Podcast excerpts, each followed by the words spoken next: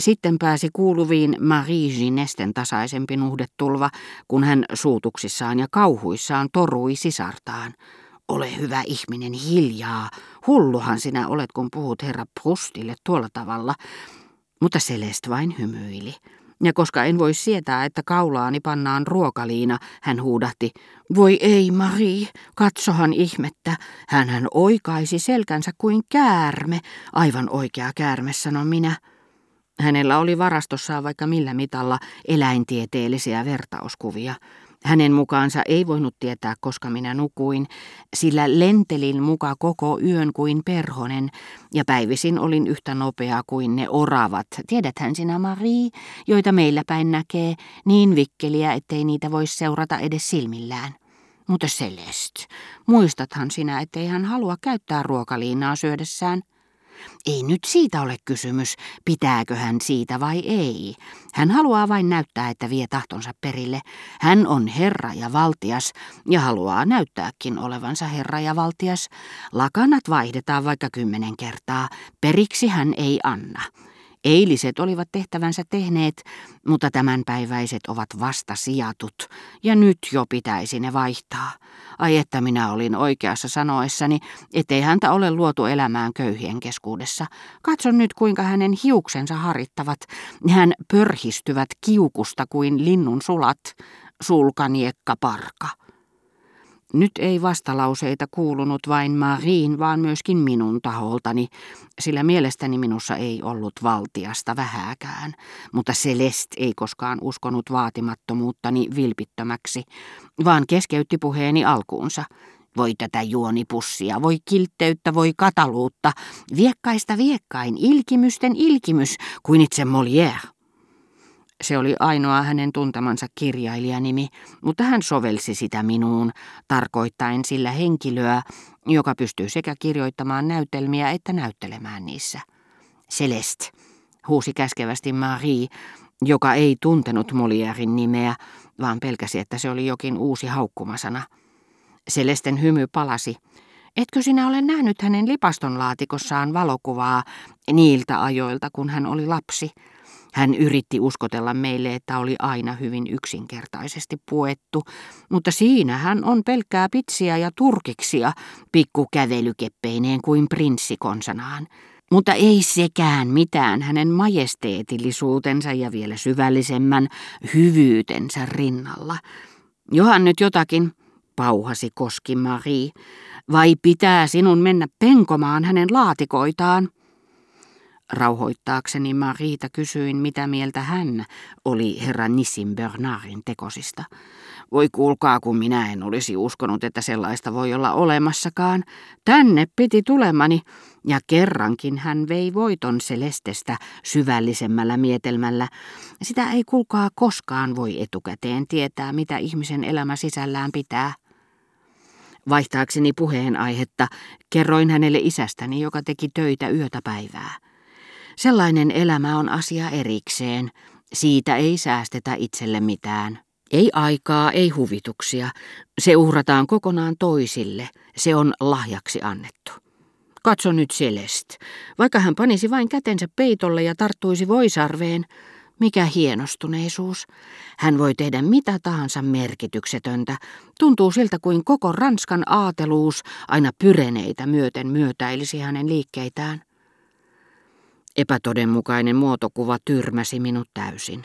En pystynyt sanomaan sanaakaan. Celeste näki siinä uuden juonen. Voi tätä otsaa. Näöltään niin seesteinen, mutta kätkee niin paljon. Posket hertaiset ja raikkaat kuin mantelin sydän.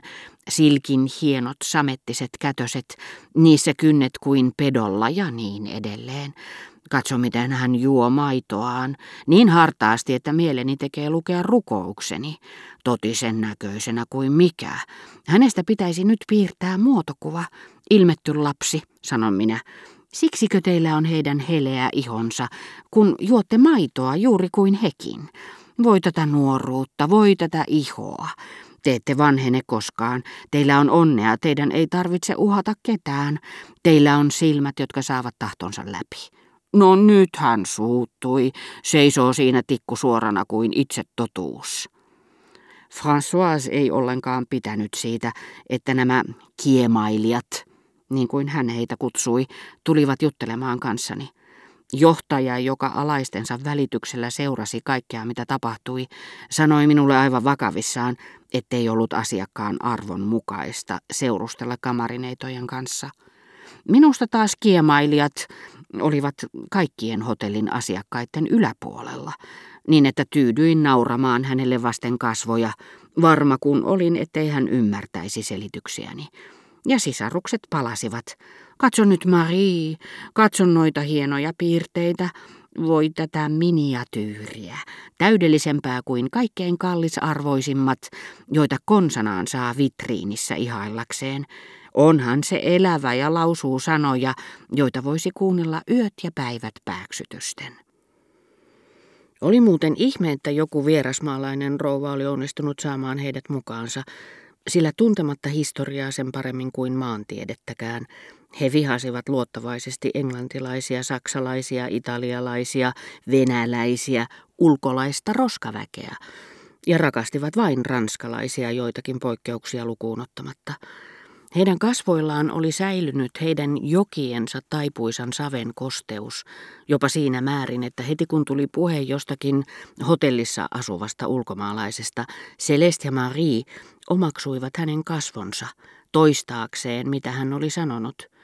Heidän suustaan tuli hänen suunsa, silmistään hänen silmänsä, teki mieli tallettaa nämä ihailtavat teatterinaamiot.